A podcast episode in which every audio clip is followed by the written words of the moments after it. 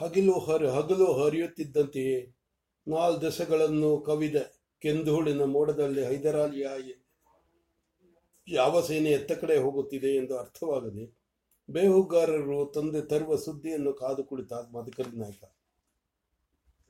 ದುರ್ಗದ ಸುತ್ತಲೂ ಕೆಂದೂಳಿನ ಮೋಡ ಕವಿದಂತೆಯೇ ಹೈದರಾಲಿಗೆ ಮೂರನೇ ಕಂತಿನ ಹಣದೊಂದಿಗೆ ಪರಶುರಾಮ ನಾಯಕನನ್ನು ಮಾನ್ಯ ದಿನ ಕಳುಹಿಸಬೇಕೆಂಬ ಕರುಳು ಹಿಂಡುವ ವ್ಯಥೆ. ಅರಮನೆಯಲ್ಲಿ, ದುರ್ಗದಲ್ಲಿ, ದಂಡಿನಲ್ಲಿ ದುರ್ಗದ ಕಾರ್ಮೋಡವನ್ನು ಕವಿಸಿತು ಏಳೆಂಟು ತಿಂಗಳಿಂದ ಎಡಬಿಡದೆ ಕಾಡಿದ ಶತ್ರುಸೇನೆಯ ಗ್ರಹಣ ತೊಲಗಿತೆಂಬ ಸಮಾಧಾನವಾಗಲಿ, ಹಿಂದಿನ ರಾತ್ರಿ ಬುದ್ಧಿವಂತನ ಮರಡಿಯ ಬಳಿ ಬಿಡಾರ ಮಾಡಿದ ನವಾಬನ ಸೇನೆಯನ್ನು ನಡುಮೂರಿದಂತೆ ತಳಿಸಿ, ತಳಿ ಸುರಂಗವಿಟ್ಟು ಸಿಡಿಸಿದ ಮದ್ದಿನ ಆಸ್ಫೋಟನ ಆಸ್ಫೋಟನದಿಂದ ಛಿದ್ರ ವಿಛಿದ್ರಗೊಳಿಸಿದೆ ಸಂತೋಷವಾಗಲಿ, ಆ ದುಃಖದ ಕತ್ತಲನ್ನು ಕರಗಿಸುವ ಕಿಡಿಬೆಳಕು ಆಗಲಿಲ್ಲ. ಆ ವಿಯೋಗದ ವ್ಯಥೆ ಸಹಸ ರೂಪ ಧರಿಸಿ ಆಳಿನಿಂದ ಹಿಡಿದು ಅರಸನವರಿಗೆ ಎಲ್ಲರ ಕರಳನ್ನು ಒಬ್ಬೊಬ್ಬರನ್ನು ಒಂದೊಂದು ಬಗೆಯಲ್ಲಿ ಹಿಂಡು, ಹಿಂಡುತ್ತಿತ್ತು. ಅರಮನೆಯ ಸಂಕಟ ಕುದಿಯುತ್ತಿದ್ದರೆ ಪರಶುರಾಮ ನಾಯಕ ಮ ಪರಶುರಾಮ ಪರಶುರಾಮ ನಾಯಕ ಮನೆ ಕಣ್ಣೀರ ಕಾಸಾರವಾಗಿತ್ತು.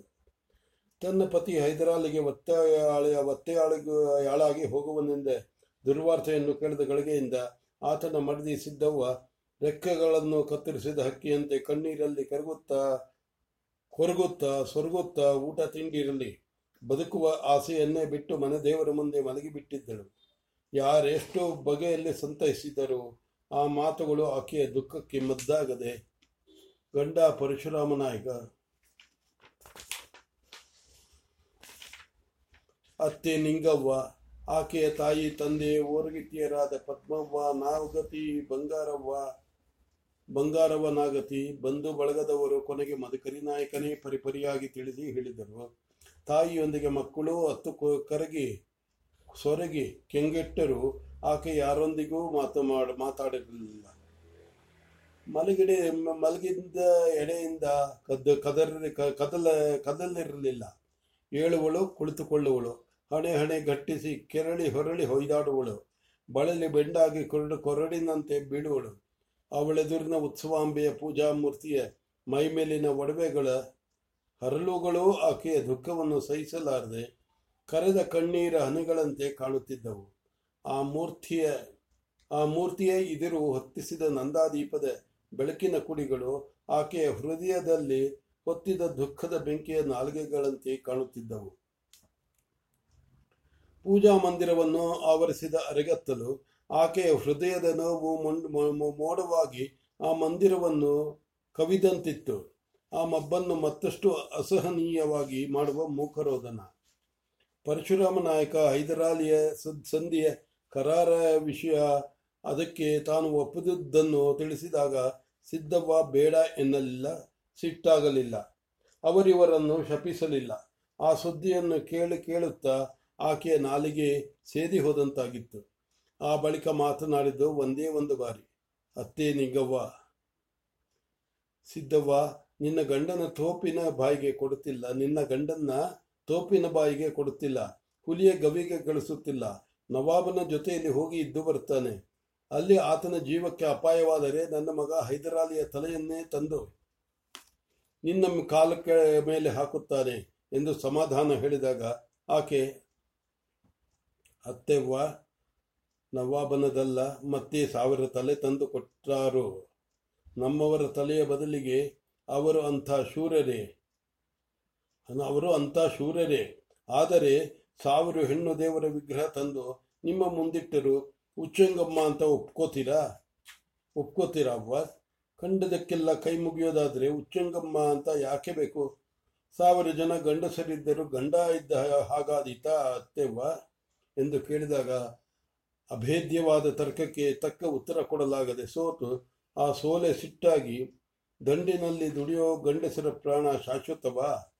ನಿನ್ನ ಗಂಡನಿಗೆ ಈ ಗತಿ ಬರೋ ಬದಲು ಗುಂಡು ತಗಲಿದ್ರೆ ಏನು ಮಾಡ್ತಿದ್ದಿ? ಎಂದು ನಿಂಗವ್ವ ಕೇಳಿದಾಗ, ಹಿಂಗೆ ಅಳ್ತಾ ಇರಲಿಲ್ಲ ಅತ್ತ, ಅತ್ತೆವ್ವ. ಊರಿಗೆ ಅರಿಶಿನ, ಕುಂಕುಮ ಹಂಚಿ ಕೊಂಡಕ್ಕೆ ಬೀಳ್ತಿದೆ. ಈಗಲೂ ಹಾಗೆ ಮಾಡು ಅಂತ ಅವರು ಹೇಳಲಿ.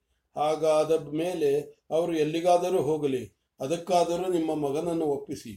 ಮತ್ತೆ ಕಂಡಳ್ಳಿ ನೀರು ಹಾಕಿದರೆ ನನ್ನ ಹೆಡೆದವರ ಮುಖಕ್ಕೆ ಮಸಿ ಬಳಿರಿ. ಅದು, ಆದರೆ ಅವರು ಇದ್ದು ಇದಾರೋ ಇಲ್ಲವೋ ಅಂತೂ ಹಗಲು ಇರಳು ಚಿಂತೆಯ ಖಂಡದಲ್ಲಿ ನಾನು ಬೇಯಲಾರೆ. ಎಂದು ಸಿದ್ದವ್ವ ಹೇಳಿದಾಗ ನಿಂಗವ್ವ ಮಾತು ಸೋತು ನಿರುತ್ತರಳಾಗಿದ್ದಳು. ಆ ಮಾತಿನೊಂದಿಗೆ ಹೊತ್ತಿದ ಉರಿ ಪರಶುರಾಮ ನಾಯಕ ಹೊರಡುವ ದಿನ ಹತ್ತಿರ ಬಂದರೂ ನಂದಿರಲಿಲ್ಲ. ಪೂಜಾ ಮಂದಿರದ ನಂದಾ ಅಂತ ಉರಿಯು ಪೂಜಾ ಮಂದಿರ, ಮಂದಿರದ ನಂದಾದೇವಿಗೆ ಅಂತ ಉರಿಯುತ್ತಲೇ ಇತ್ತು. ಹಾಗಿದ್ದ ಸಿದ್ದವ್ವ, ಆಕೆಯ ಸುತ್ತ ಎಣ್ಣೆ ತೀರುತ್ತಾ ಬಂದ ಮಂಕಾದ ದೀಪದ ಕುಡಿಗಳಂತೆ ಕಂಬನಿಗೆರಿಯುತ್ತ ಆಕೆಯ ಮಕ್ಕಳು ಆ ದೃಶ್ಯವನ್ನು ನಾಲ್ಕಾರು ಬಾರಿ ನೋಡಿದ. ಮಧುಕರಿ ನಾಯಕನ ಹೃದಯದಲ್ಲಿ ಅಸಹಾಯಕ ಕ್ರೋಧ ದಹಿಸಿ ಆ ದೃಶ್ಯವನ್ನು ನಾಲ್ಕಾರು ಬಾರಿ ನೋಡಿದ. ಮಧುಕರಿ ನಾಯಕನ ಹೃದಯದಲ್ಲಿ ಅಸಹಾಯಕ ಕ್ರೋಧ ದಹಿಸಿ ಹೊಗೆ ತುಂಬಿ ಇಷ್ಟು ಸಾವಿರ ಜನರನ್ನಾಳುವ ದೊರೆ ನಾನು. ಆದರೆ ಒಬ್ಬ ಹೆಂಗಸಿನ ಕಣ್ಣೀರನ್ನು ಒರೆಸುವ ಶಕ್ತಿ ಬರಲಿಲ್ಲವಲ್ಲ. ನಾನೆಂಥ ನಿರ್ಭಾಗ್ಯ. ಎಂದು ತನ್ನನ್ನೇ ತಾನೇ ಶಪಿಸಿಕೊಂಡ. ಅಷ್ಟಕ್ಕೆಲ್ಲ ಕಾರಣವಾದ ತನ್ನ ದುರ್ವಿಧಿಯನ್ನು ನಿಂದಿಸಿದ. ತಡೆ ಹಿಡಿದ ದುಃಖ, ಆಸ್ಫೋಟನವಾಗುವ ಕಾಲ ಸನ್ನಿಹಿತವಾದಂತೆ ಈ ಹಾಳು ಕಾಲಕ್ಕೆ ಕಾಲು ಬಿದ್ದು ಹೋಗಬಾರದೆ ಎಂದು ಅಪ್ರತಿಹತವಾಗಿ ಹತ್ತಿರ ಬರುತ್ತಿದ್ದ ಕಾಲವನ್ನು ಕಟುಕ ಕೊಲೆಪಾತಕ ಎಂದು ಹೀಗೇಳದ ಆದರೆ ಕಾಲಕ್ಕೆ ಮದಕರಿ ನಾಯಕನ ಮಾತು ಕೇಳುವ ಕಿವಿಯೂ ಇರಲಿಲ್ಲ, ಹೃದಯವೂ ಇರಲಿಲ್ಲ.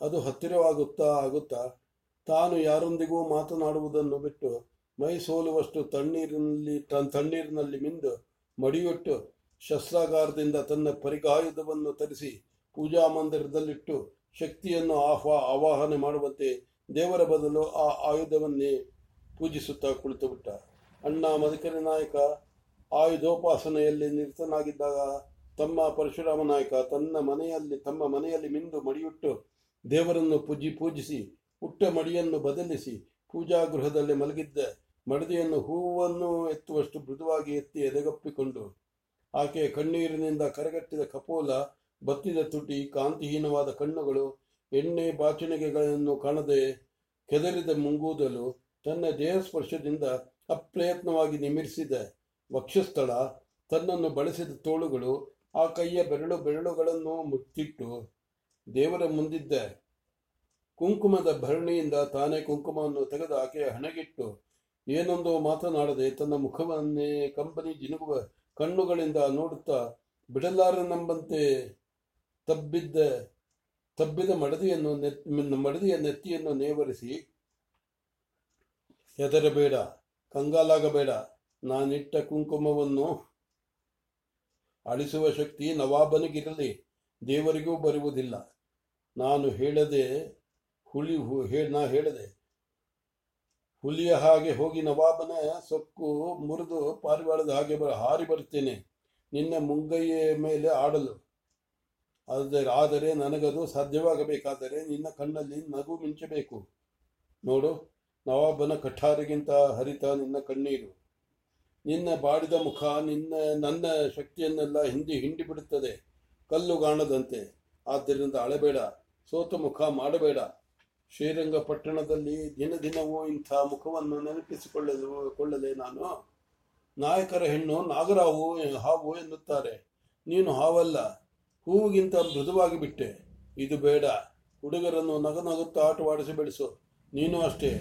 ನಾನು ಮತ್ತೆ ಬಂದಾಗ ಹಸಿಗೆ ಬಂದ ದಿನ ಹಿದ್ದೆ ಇದ್ದೇ ಅಲ್ಲ ಹಾಗಿರಬೇಕು. ಇಲ್ಲವಾದರೆ ನಿನ್ನ ಗುರುತೇ ನನಗೆ ಸಿಗದೆ ಹೋಗಿ ಹೋಗಿ ಹೋದೀತು. ನಾನು ಬರ್ತೇನೆ ಎಂದು ಮತ್ತೊಮ್ಮೆ ಆಕೆಯನ್ನು ಬರಸೆಳೆದು ಮುತ್ತಿಟ್ಟು ಮಾತನಾಡದೆ ಕಾಲಿಗೆ ಕಾಲಿಗೆರೆದೆ ಮಡದೆಯನ್ನು ಹರಿಸಿ ಮಕ್ಕಳನ್ನು ಸಂತೈಸಿ ಅಣ್ಣನನ್ನು ಕಾಣಲು ಅರಮನೆಯತ್ತ ಹೊರಟ. ಮತ್ತೆ ಮನೆಯ ಕಡೆ ತಿರುಗಿ ನೋಡದೆ. ಅರಮನೆಗೆ ಬಂದಾಗ ಕಂಬನಿಗೆರೆಯುತ್ತಿದ್ದ ಮಡದಿ ಮಕ್ಕಳನ್ನು ಬಿಟ್ಟು ಬಂದ ತನ್ನನ್ನು ಯಾರಾದರೂ ಸಂತೈಸಬೇಕು ಎಂದು ಅವನ ಹೃದಯ ಬಯಸುತ್ತಿತ್ತು. ಆದರೆ ಅಲ್ಲಿಯೂ ಅವನನ್ನು ಸಂತೈಸುವವರಿಲ್ಲ. ಆತನೇ ಎಲ್ಲರಿಗೂ ನಗನಗುತ್ತಾ ಸಂತೈಸಬೇಕಾಯಿತು. ತಾಯಿ ನಿಂಗವ್ವ ಅತ್ತಿಗೆಯಾದ, ಅತ್ತಿಗೆಯರಾದ ಪದ್ಮವ್ವನಾಗತಿ ಬಂಗಾರವನಾಗತಿಯರಿಗೆ ಸಮಾಧಾನ ಹೇಳಿ, ಚಿಕ್ಕಪ್ಪಾಜಿ ಎಂದು ಕಣ್ಣು ತೇವ ಮಾಡಿಕೊಂಡು ಬಂದ ತಬ್ಬಿದ ಕುಮಾರ ಭರಮಣ್ಣ ನಾಯಕನನ್ನು ತಬ್ಬಿಕೊಂಡು ಸಿಟ್ಟು ಬಂದಾಗ, ನೋವಾದಾಗ ಹುಲಿಯ ಮರಿ ಅಳುವುದಿಲ್ಲ. ಕಾಡು ನಡುಗುವಂತೆ ಗರ್ಜಿಸುತ್ತದೆ. ಅಂತಹ ಹುಲಿಯ ಮರಿ ಆಗದೆ ಹೆಂಗಸರ ಹಾಗೆ ಕಣ್ಣೀರುಡುತ್ತಿದ್ದೀಯಲ್ಲ ಲಗ್ಗೆಯ ಮುಗ್, ಮಗ್ಗಿ ಹೇಳುತ್ತಿದ್ದ ಸಿಪಾಯಿ. ಇಷ್ಟು ಬೇಗ ಮರೆತು ಬಿಟ್ಟೆಯಾ? ಬಂಗಾರವ್ವ ಅತ್ತಿ ಬಂಗ, ಅತ್ತಿಗೆಯವರು, ಬಂಗಾರವ್ವ, ಅತ್ತಿಗೆಯವರು ಕಲಿಸಿದ ಪಾಠವನ್ನು ನಿನ್ನ ಇಂಥ ಮುಖ ನೋಡಿದರೆ ನಿನ್ನ ಅಪ್ಪಾಜೀವನು ನನ್ನ ನನ್ನ ಮಗನಲ್ಲ ಎನ್ನುತ್ತಾರೆ ಬಿಡು ಎಂದು ಹೇಳಿ ಅವನ ಮೈದಳವಿ ತಾಯಿಯನ್ನು, ಅಣ್ಣ ಎಲ್ಲಿದ್ದಾರೆ ಅವ್ವ? ಎಂದು ಕೇಳಿದ ಪರಶುರಾಮ ನಾಯಕ. ಬೆಳಗಿನಿಂದ ದೇವರ ಮನೆ ಸೇರಿಬಿಟ್ಟಿದ್ದಾನೆ, ಎಂದಳು ನಿಂಗವ್ವ ಏನು ವರ ಕೇಳ್ತಿದ್ದಾರೋ ಅಣ್ಣನವರು? ಎಂದು ದೇವರ ಮನೆಯ ತಲೆ ನಡೆದು ಕೆಂಪು ರೇಷ್ಮೆಯ ಮುಕುಟ, ಅದೇ ಬಣ್ಣದ ವಸ್ತ್ರ ಹೊದ್ದು ದೇವರ ಬದಲು ಪರಿಗಾಯುಧವನ್ನು ಪೂಜಿಸುತ್ತಿದ್ದ ಅಣ್ಣನನ್ನು ಕಂಡು ಬೆರಗಾಗಿ ಪರಶುರಾಮ ನಾಯಕ ಹೇಳಿದ ಇದೇನಣ್ಣ ಹೊಸ ಪೂಜೆ. ತಮ್ಮನ ಧ್ವನಿಯನ್ನು ಕೇಳಿ ತಿರುಗಿ ನೋಡಿ ಆತನಾಡಿದ ಮಾತನ್ನು ಕೇಳಿಸಿಕೊಂಡು ಮೇಲಿದ್ದ ಮದಕರಿ ನಾಯಕ ಎದ್ದು ಹೇಳಿದ, ಇವತ್ತಿನಿಂದ ಇದೇ ನನ್ನ ದೇವರು ಪರಶುರಾಮಣ್ಣ. ಏಕೆ? ಇಷ್ಟು ದಿನ ಪೂಜೆ ಮಾಡಿದ ದೇವರುಗಳು ಬೇಡವಾದವೇ? ಚಿಕಿತನಾಗಿ ಕೇಳಿದ ಪರಶುರಾಮ ನಾಯಕ. ಅವು ಹರಿಸೋ ದೇವರುಗಳು. ಇದು ನವಾಬನ ತಲೆ ಕತ್ತಿಡಿಸೋ ದೇವರು. ಇವತ್ತಿನಿಂದ ನವಾಬನ ಕತೆ ಕೊನೆಯಾಗುವವರೆಗೆ ಇದಕ್ಕೆ ಪೂಜೆ ಎಂದು ಮದಕರಿ ನಾಯಕ ದೃಢವಾದ ನಿರ್ಧಾರ ನಿರ್ಧಾರ ನೀಡಿ. ನಿರ್ಧಾರದ ಧ್ವನಿಯಲ್ಲಿ. ಹಾಗಿದ್ದರೆ ಹಳೆ ಮಾತು ಮರೆತು ಬಿಟ್ಟಿಯಾ ಯಾವುದು? ಅರಮನೆಯ ಮುಂದೆ ಕಲ್ಲಿನ ಬೋನಿನಲ್ಲಿ ನವಾಬನನ್ನು ಹಿಡಿದು ಕೂಡುವುದು. ಆ ಯೋಚನೆ ಬಿಡಬೇಡಣ್ಣ ನಾನು ಹೈದರಾಲಿಯನ್ನು ಹಿಡಿದು ತರುತ್ತೇನೆ ನೀನು ಅವನನ್ನು ಕಲ್ಲಿನ ಪಂಜರದಲ್ಲಿ ಸರಪಳಿಗೆ ಕಟ್ಟಿ ಹಾಕು ಅವನಿಗೆ ಒಂದು ದಿನ, ಒಂದು ಗಳಿಗೆಯೇ ಗಳಿಗೆಯ ಸಾವು ಈ ದುರ್ಗಪಟ್ಟ ಕಷ್ಟಕ್ಕೆ ಪರಿಹಾರವಲ್ಲ ಎಂದ ಪರಶುರಾಮ ನಾಯಕ. ಸೀಡಿನ ಕೆಚ್ಚೆ ತನ್ನೊಡಲಿನಿಂದ ನುಡಿಯಾಗಿ ಹೊರಬಂದಂತೆ. ಸುತ್ತಲೂ ಆಪತ್ತಿನ ಮೋಡ ಕಟ್ಟುತ್ತಿರುವ ಸಮಯದಲ್ಲೂ ವಿಚಲಿತನಾಗದ ತಮ್ಮನ ಆತ್ಮವಿಶ್ವಾಸವನ್ನು ಕಂಡು ಆ ತಮ್ಮನ ಬಗ್ಗೆ ಹೆಮ್ಮೆ ಮೂಡಿಬಂದು ಅದು ಆಗಲಿ, ದುರ್ಗದ ಜನಕ್ಕಷ್ಟು ಖುಷಿಯಾಗಲಿ. ಆಮೇಲೆ ಈ ಆಯುಧದ ಕೆಲಸ. ಒಂದೇಟಿಗೆ, ಒಂದೇ ಒಂದು ಏಟಿಗೆ ನವಾಬನ ತಲೆ ನುಚ್ಚು ನೂರಾಗಿ ನಾಲ್ಕು ದಿಕ್ಕುಗಳಲ್ಲಿ ಚೆಲ್ಲಾಡಬೇಕು. ಅದು ನನ್ನ ಬಯಕೆ. ಅದನ್ನು ಆಡಿಯೇನು ಫಲ? ಕಾಲ ಬರಲಿ. ಎಂದು ಔಡುಗಚ್ಚಿ ಹಿಡಿದ ಮದಕರಿ ನಾಯಕ. ಅವರಿಬ್ಬರು ಆ ಮಾತನಾಡುತ್ತಿರುವಾಗಲೇ ದೂರದಲ್ಲೆಲ್ಲೋ ತೋಪಿನ ಸದ್ದು ಕೇಳಿ, ಕಹಳೆ ಬತೀರಿಯ, ಬತೇರಿಯ ಮೈ- ಮೇಲಿನಿಂದ ಆ ಸದ್ದಿಗೆ ಉತ್ತರವೆಂಬತ್ತೆ ಕಹಳೆ ಕೂಗಿತು. ಆ ಸದ್ದು ಹೈದರಾಲಿಯ ಸೇನೆ ಎರಡು ದಿನದ ಮಜಲು ಮುಟ್ಟಿತ್ತು. ಎರಡು ದಿನದ ಮಜಲು ಮುಟ್ಟಿತು ಎಂಬುದಕ್ಕೆ ಸಂಕೇತ. ಆ ಸದ್ದನ್ನು ಕೇಳುತ್ತಿದ್ದಂತೆಯೇ ಪರಶುರಾಮ ನಾಯಕ ಚುರುಕಾಗಿ, ಅಣ್ಣ, ಇನ್ನು ತಡವಾದರೆ ಜನ ನಾವು ಅಳುತ್ತಾ ಕುಳಿತಿದ್ದೇವೆ ಎಂದು ತಿಳಿದರು. ನೀನು ಉಡುಪ, ನೀವು, ನೀನು ಉಡುಪು ಬದಲಿಸು. ನಾನು ಅಪ್ಪಾಜಿಯವರಿಗೆ ನಮಸ್ಕರಿಸಿ ಬರುತ್ತೇನೆ ಎಂದವನೇ ತಂದೆ ಮನೆ, ಮಲಗಿದ್ದ, ಕೊಠಡಿಯತ್ತ ಹೋಗಿ ಮಲಗಿದ್ದ ಆತನನ್ನು ಮೃದುವಾಗಿ ಮುಟ್ಟಿ ಕೇಳಿದ, ಅಪ್ಪಾಜಿ, ಎಚ್ಚರವಾಗಿದ್ದೀರಾ? ಎಚ್ಚರವಾಗಕ್ಕೆ ಮಲಗಿದ್ದು ಯಾವಾಗ? ನಿನ್ನೆ ರಾತ್ರಿ ವೈದ್ಯರಿಗೆ ನಿದ್ದೆ ಗುಳಿಗೆ ಬೇಡ. ನೋವು ತಗ, ತಗ್ಗಿಸೋಕೆ ಮದ್ದು ಕೊಡಿ ಎಂದು ಹೇಳಿ, ನೀನು ಬರೋದನ್ನೇ ಕಾಯುತ್ತಿದ್ದೆ ಎಂದು ಎಂದ ಮಲಗ್ ಮಲಗಿದ್ದ ಭರಮಣ್ಣ ನಾಯಕ ಹೇಳಲು ಯತ್ನಿಸುತ್ತ. ಹಾಗೆ ಮಲಗಿಕೊಳ್ಳಿ ಅಪ್ಪಾಜಿ, ಆಯಾಸ ಮಾಡಿಕೊಳ್ಳಬೇಡಿ, ಆಶೀರ್ವಾದ ಮಾಡಿ, ಹೋಗಿ ಬರುತ್ತೇನೆ ಎಂದು ಹೇಳಿ ತಂದೆಯ ಪಾದಗಳನ್ನು ಮುಟ್ಟಿ ನಮಸ್ಕರಿಸಿದ ಪರಶುರಾಮ ನಾಯಕ. ಒಂದು ಕ್ಷಣಕಾಲ ಭರಮಣ್ಣ ನಾಯಕ ಏನೂ ಮಾತನಾಡಲಿಲ್ಲ. ಕ್ಷಣಕಾಲ ಗಂಟಲಿಗೆ ಬಂದು ಏನನ್ನೋ ನುಗ್ಗಿಕೊಳ್ಳುವಂತೆ ನಮ್ಸ್ ಸುಮ್ಮನಿದ್ದು, ಬಳಿಕ, ದುರ್ಗದ ಮರ್ಯಾದೆ ನಿನ್ನ ಕೈಲಿದೆ ಅಪ್ಪಯ್ಯ, ನವಾಬನು ನಗದ ಹಾಗೆ ಇರಬೇಕು. ಅವನು ಅವನ ಮಗನಿಗೆ ನಿನ್ನನ್ನು ತೋರಿಸಿ ಗಂಡಸುತನದ ಪಾಠ ಇವನಿಂದ ಕಲ್ತ್ಕೋ ಅನ್ನೋ ಹಾಗಿರಬೇಕು. ಹಾಗಿದ್ದು ಬಾ ಎಂದು ಹೇಳಿ ನಡುಗುತ್ತಿದ್ದ ಕೈ ಬೆರಳುಗಳಿಂದ ಮಗನ ನೆತ್ತಿಯನ್ನು ನೇವರಿಸಿದ. ನಿಮಗೆ ಕೆಟ್ಟ ಹೆಸರು ತರಲ್ಲ ಅಪ್ಪಾಜಿ ಎಂದಷ್ಟೇ ಹೇಳಿ ಮತ್ತೊಮ್ಮೆ ತಂದೆಯ ಕಾಲುಗಳನ್ನು ಮುಟ್ಟಿ ಕಣ್ಣಿಗೆ ಒತ್ತುಕೊಂಡು, ಬರ್ತೀನಿ ಅಪ್ಪಾಜಿ ಎಂದು ಹೇಳಿ ಹೊರ ಹೊರಟ ಪರಶುರಾಮ ನಾಯಕ. ಬೆನ್ನ ಹಿಂದೆ ಗೊರಗೊರ ಸದ್ದಾಯಿತು. ಗಂಟಲು ತುಂಬಿದ ಕಫದ್ದೋ ಮತ್ತೆ ತರದ್ದು. ಆ ಬಗ್ಗೆ ಪರಶುರಾಮ ನಾಯಕ ಚಿಂತಿಸುವ ಯತ್ನ ಮಾಡಲಿಲ್ಲ. ಅವಸರ ಅವಸರವಾಗಿ ತಂದೆಯ ಕೊನೆಯಿಂದ ಹೊರಬಂದು ತನ್ನ ತಾಯಿಯ ಅತ್ತಿಗೆಯರಿಗೆ ವಂದಿಸಿ ಅವರ ಆಶೀರ್ವಾದ ಪಡೆದು ಆ ವೇಳೆಗೆ ಉಡುಪು ಧರಿಸಿ ಬಂದ ಮದಕಂದ ಮದಕರಿ ನಾಯಕನನ್ನು ಬಿಗಿದಪ್ಪಿ ನಮಸ್ಕರಿಸಿ ತನ್ನ ಅಣ್ಣನಿಗಿಂತ ಮುಂದಾಗಿ ಪರಶುರಾಮ ನಾಯಕ ಅರಮನೆಯಿಂದ ಹೊರ ನಡೆದ ಹಿಂದೆ ಮುಂದೆ ಅಂಗರಕ್ಷಕರ ಪಡೆ ಪಡೆಯಲ್ಲಿ ರಾಜ ಲಾಂಛನಗಳನ್ನು ಹಿಡಿದವರೊಡನೆ ಮುಂದೆ ಹನುಮತ್ಗರುಡ ಧ್ವಜ ಹಿಡಿದವರು ನಡೆಯುತ್ತಿರಲು ರಾಜಗೋಪಾಲವೆಂಬ ಶ್ವೇತಾಶ್ವವನ್ನು ಏರಿದ ಮದಕರಿ ನಾಯಕ ಕೃಷ್ಣವರ್ಣದ ತನ್ ತನ್ನ ಕುದುರೆ ಭವಾನಿಯನ್ನು ಏರಿದ ಪರಶುರಾಮ ನಾಯಕ. ಇಬ್ಬದಿಯಲ್ಲೂ ಕಿಕ್ಕಿರಿದು ನೋಡುವ ಜನ. ಪ್ರೀತಿ, ಅಭಿಮಾನ, ಗೌರವ, ಕ್ರೋಧ, ಪ್ರತೀಕಾರ ಪ್ರತೀಕಾರ, ತೃಷಗಳು ತುಂಬಿ ಕೈ ಮುಗಿಯುತ್ತಿದ್ದ ದುರ್ಗದ ಗಂಡಸರು ಕಿಟಕಿ ಬಾಗಿಲು ಕಂಬಗಳ ಹಿಂದೆ ತುಟಿಯಲ್ಲಿ ಸೆರಗು ಕಚ್ಚಿ ಕಂಪನಿಗೆ ಕಂಪನಿಗಿರುವ ಹೆಂಗಸರು ಎಲ್ಲರನ್ನೂ ನೋಡಿಯೋ ನೋಡದಂತೆ ಮಾರ್ಗ ಮಧ್ಯದಲ್ಲಿ ಶ್ರೀ ಉತ್ಸವಾಂಬೆಯ ಮಂಗಳಾರತಿ ಭಂಡಾರ ಪ್ರಸಾದ ಸ್ವೀಕರಿಸಿ ರಂಗಯ್ಯನ ಬಾಗಿಲತ್ತ ನಡೆದರು. ರಂಗಯ್ಯನ ಬಾಗಿಲ ಬಳಿ ಬಂದಾಗ ಇಬ್ಬದಿಯಲ್ಲೂ ಸಮವಸ್ತ್ರ ಧರಿಸಿ ಅಶ್ವಾರೋಹಿಗಳಾಗಿ ನಿಂತ ಸೈನಿಕರು ಕತ್ತಿ ಸಲಾಮಿನ ಗೌರವವನ್ನು ನೀಡುತ್ತಿರಲು ಗಡಗಡಿಸುತ್ತಾ ತೆರೆದ ಬಾಗಿಲನ್ನು ದಾಟಿ ಕ್ಷಣಕಾಲ ಸೋದರರಿಬ್ಬರು ಒಬ್ಬರನ್ನೊಬ್ಬರು ನೋಡುತ್ತಿದ್ದು ಆಲಂಗಿಸಿದರು. ಹೋಗಿ ಬರುತ್ತೇನೆ ಅಣ್ಣ ಎಂದು ಪರಶುರಾಮ ನಾಯಕ, ಎಂದ ಪರಶುರಾಮ ನಾಯಕ.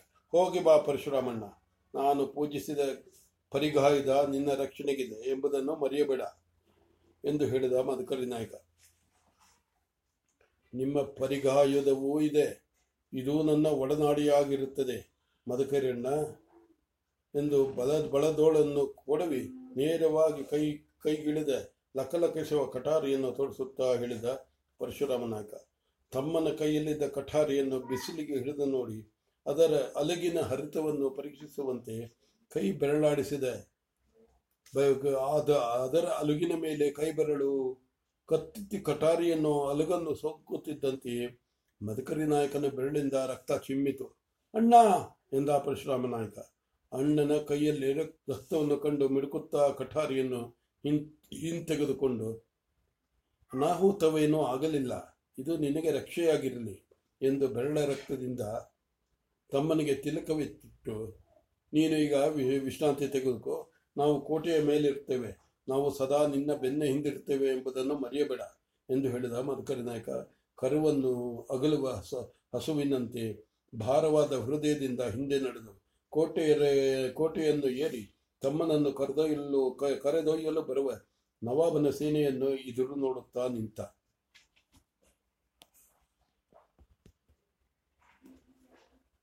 ಮದಕರಿ ನಾಯಕನ ಕಣ್ಣು ಪೂರ್ವಾಭಿಮುಖವಾಗಿ ನೋಡುತ್ತಿತ್ತು. ಅಷ್ಟು ದೂರದಲ್ಲಿ ಕುದುರೆಗಳ ಗೊರಸಿನ ಧೂಳಿನ ಮಧ್ಯ, ಮೋಡದ ಮಧ್ಯೆ ಹೊಡೆಯುತ್ತಿರುವ ಪಲ್ಲಕ್ಕಿ ಹೊನ್ನ ಕಳಶ ಕಾಣಿಸಿ, ಕಾಣಿಸಿತ್ತು. ಕ್ಷಣ ಕ್ಷಣಕ್ಕೂ ಹತ್ತಿರವಾಗುತ್ತಿದ್ದ ಅದನ್ನು ಮದಕರಿ ನಾಯಕ ನೋಡುತ್ತಿರುವಾಗಲೇ ತನ್ನ ತಮ್ಮನಿಂದ ದೂರವಾಗುವ ಕಾಲವು ಹತ್ತಿರವಾಗುತ್ತಿದೆ ಎಂದು ಅರಿವಾಗುತ್ತಲೇ ಅವನ ಬೆನ್ನ ಹಿಂದೆ ಮಾ ಸ್ವಾಮಿ ಮಾ ಸ್ವಾಮಿ ಎಂದು ಉದ್ರಿಕ್ತ ಧ್ವನಿಯಲ್ಲಿ ಕೂಗಿದುದು ಕೇಳಿಸಿತು. ತಟಕ್ಕನೆ ತಿರುಗಿ ನೋಡಿದ ಉತ್ಸವಾಂಬ ದೇವಾಲಯ ದಟ್ಟಣೆಯಿಂದ ಕುದುರೆಗೆ ಕುದುರೆಗಳು ಎರಡು ನಾಗಾಲೋಟದಿಂದ ಧಾವಿಸಿ ಬರುತ್ತಿರುವುದು ಕಂಡು, ಇದೇನು? ಎಂದು ಆತ ಯೋಚಿಸಿರುವಷ್ಟ ಯೋಚಿ ಯೋಚಿಸುತ್ತಿರುವಷ್ಟರಲ್ಲೇ ಕುದುರೆಗಳು ಹತ್ತಿರವಾಗಿ ಕುದುರೆಯ ಮೇಲಿದ್ದವರು ಕುದುರೆಗೆ, ಕುದುರೆಗಳಿಂದ ಧುಮುಕಿ, ಹಾರುಗಾಲಿನಿಂದ ಪಾವಟಿಕೆಗಳನ್ನು ಏರುತ್ತಾ ನಾಯಕರತ್ತ ನುಗ್ಗಿದರು. ಆ ಇಬ್ಬರಲ್ಲಿ ಒಬ್ಬಾತ ಗುರುತು, ಒಬ್ಬಾತನ ಗುರುತು ಮಧುಕರ ನಾಯಕನಿಗೆ ತಟಕ್ ತಟಕ್ಕನೆ ಸಿಕ್ಕಿತು. ಪೇಶ್ವೆಯವರ ವಕೀಲ ಪುರುಷೋತ್ತಮರಾಯ ಮತ್ತೊಬ್ಬ ಯಾರೋ ಹೊಸಬ ನಾಯಕರ ಮುಖ ಕಾಣುತ್ತಿದ್ದಂತೆಯೇ ಪುರುಷೋತ್ತಮ, ಪುರುಷೋತ್ತಮನ ರಾಯ ಮಹಾಪ್ರಭು ಪೇಶ್ವೆಗಳಿಂದ ಪತ್ರ ಬಂದಿದೆ. ಸೇನೆ ಸಹಾಯಕ್ಕೆ ಬರುತ್ತಿದೆ. ದಂಡು ಈಗ, ಈಗಾಗಲೇ ಕೃಷ್ಣಾ ನದಿಯನ್ನು ದಾಟಿ ಪ್ರಧಾನಿಗಳನ್ನು ನವಾಬರಿಗೆ ಒಪ್ಪಿಸಬೇಡಿ. ಹಿಂದಕ್ಕೆ ಕರೆಸಿ. ಕೃಷ್ಣಾ ನದಿಯನ್ನು ದಾಟಿದೆ ಎಂದು ಏದುಸುರು ಬಿಡುತ್ತಾ ಹೇಳಿ ತನ್ನ ಕೈಯಲ್ಲಿದ್ದ ಪತ್ರವನ್ನು ಮದಕರಿ ನಾಯಕನ ಕೈಗೆ ಕೊಟ್ಟ. ಆ ಮಾತನ್ನು ಕೇಳುತ್ತಿದ್ದ ಹಾಗೆ ಮದಕರಿ ನಾಯಕ ಓಲೆಯನ್ನು ಕೈಯಲ್ಲೇ ಹಿಡಿದು ಕೋಟೆಯ ಕೆಳ- ಕೆಳಗಿದ್ದವರಿಗೆ, ಕೂದ ಕೂಡಲೇ ಪ್ರಧಾನಿಗಳನ್ನು ಒಳಗೆ ಕರೆತಂದು ಕೋಟೆ ಬಾಗಿಲು ಹಾಕಿಸಿ ಎಂದು ಉಕ್ಕೇರುತ್ತಿದ್ದ ಉತ್ಸಾಹದಿಂದ ಕೂಗಿ ಹೇಳಿ, ತನ್ನ ಬಳಿಯಲ್ಲಿದ್ದವರಿಗೆ, ಆ ಸೇನೆ ಆ ಸೇನೆ ಕೋಟೆಯ ಬಳಿ ಬೆರಲು ಬರಲು ಬಿಡದ ಹಾಗೆ ತೋಪು ಹಾರಿಸಿ ಎಂದು ಅಪ್ಪಣೆ ಮಾಡಿದ. ನೀವೀಗ ಹೇಳಿದ ಸಂತೋಷದ ಸುದ್ದಿಗೆ, ಈ ಸುದ್ದಿ ತಂದವರಿಗೆ ಒಂದೊಂದು ಆ ಅಕ್ಷ- ಅಕ್ಷರಕ್ಕೆ ನೂರು ವರಹ ಕೊಡುತ್ತೇವೆ ಎಂದು ಹೇಳಿದ. ಆ ಮಾತು ಕೇಳುತ್ತಿದ್ದ ಹಾಗೆ ಕೋಟೆಯ ಬಾಗಿಲು ಬಾಗಿಲಿನವರು ಕೋಟೆಯ ಮುಂದಿನ ಡೇರೆಯಲ್ಲಿ ಕುಳಿತಿದ್ದ ಪರಶುರಾಮ ನಾಯಕನಿಗೆ ಸುದ್ದಿ ತಿಳಿಸಿ, ಆತನು ಆತನೊಂದಿಗೆ ಇದ್ದವರು ಕೋಟೆಯೊಳಗೆ ಬರುತ್ತಿದ್ದ ಹಾಗೆ ಇಪ್ಪತ್ತಾಳುಗಳ ಇಪ್ಪತ್ತಾಳುಗಳ ಕೋಟೆ ನಡುಗುವಷ್ಟು ಸಂದಿನೊಂದಿಗೆ, ಸದ್ದಿನೊಂದಿಗೆ ತೆರೆದಿದ್ದ ಕೋಟೆ ಬಾಗಿಲನ್ನು ಬಾಗಿಲುಗಳನ್ನು ಮುಚ್ಚಿ, ಲಾಳ ಮುಂಡಿಗೆಗಳನ್ನು ಎಳೆದು ಬಾಗಿಲನ್ನು ಬಿಗಿ ಮಾಡಿದರು. ಬಾಗಿಲು ಮುಚ್ಚುತ್ತಿದ್ದಂತೆಯೇ ಕೋಟೆಯ ಬಳಿಯ ಬತೇರಿಯ ಮೇಲಿದ್ದ ತೋಪಿಗೆ ಗೋಲಂದಾಜರು ಕೊಳ್ಳಿ ಇಟ್ಟರು. ದುರ್ಗದತ್ತ ಬರುತ್ತಿದ್ದ ಸೈ ನವಾಬನ ಸೈನಿಕರು ಆ ತೋಪಿನ ಸದ್ದು ಕೇಳಿ, ಅದು ಕರೆದ ಅನಿರೀಕ್ಷಿತ ಬೆಂಕಿಯ ಮಳೆಗೆ ಸಿಕ್ಕು ಬೆದರಿ, ಕವಣೆ ಕಲ್ಲೇಟು ಬಿದ್ದ ಹಕ್ಕಿಗಳ ಹಿಂಡಿನಂತೆ ಚದರಿ ಚೆಲ್ಲಾಪಿಲ್ಲಿಯಾಗಿ ತಮ್ಮ ಪಾಳೆಯದತ್ತ ಓಡಿತು.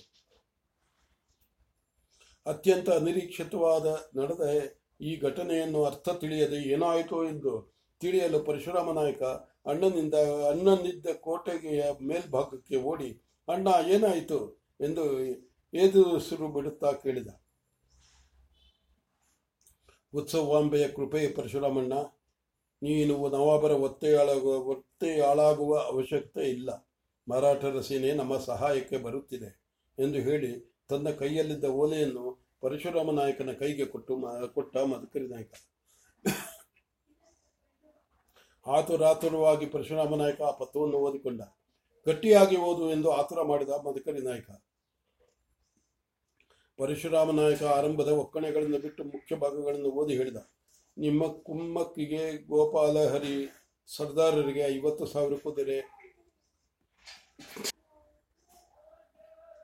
ಹನ್ನೆರಡು ತೋಪುಗಳು. ಐನೂರು ಬಾಣಸರ ಕೊಟ್ಟು ಬಹಾರಿ ಸರಂಜಾಮುನಿಶಿ ಕಟ್ಟು ಕಳುಹಿಸಿ ಕೊಟ್ಟಿದ್ದೆ ಕೂಚು ದರಕೋಚು ಬಂದಿದ್ದಾರೆ. ನೀವು ಗೋಪಾಲಹರಿಯವರು ಕೂಡಿ ಹೈದರಾಲಿಗೆ ಹೊಡೆದು ನವಾಬರ ಜೀವ ಸಹಿತ ಹಿಡಿದು ಪುಣೆ ನಗರಕ್ಕೆ ಕಳುಹಿಸುವುದು.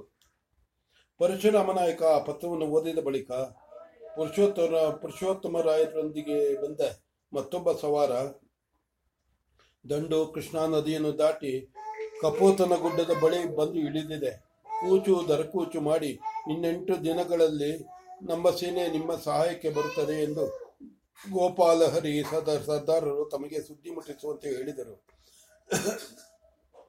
ಎಂದು ನಾಯಕರಿಗೆ ಮುಜೂರೆ ಮಾಡಿ ಹೇಳಿ, ಸುದ್ದಿ ಮುಟ್ಟಿಸಲು ತಡವಾಯಿತು, ಮಾಫ್ ಮಾಡಬೇಕು ಎಂದು ಬೇಡಿದ.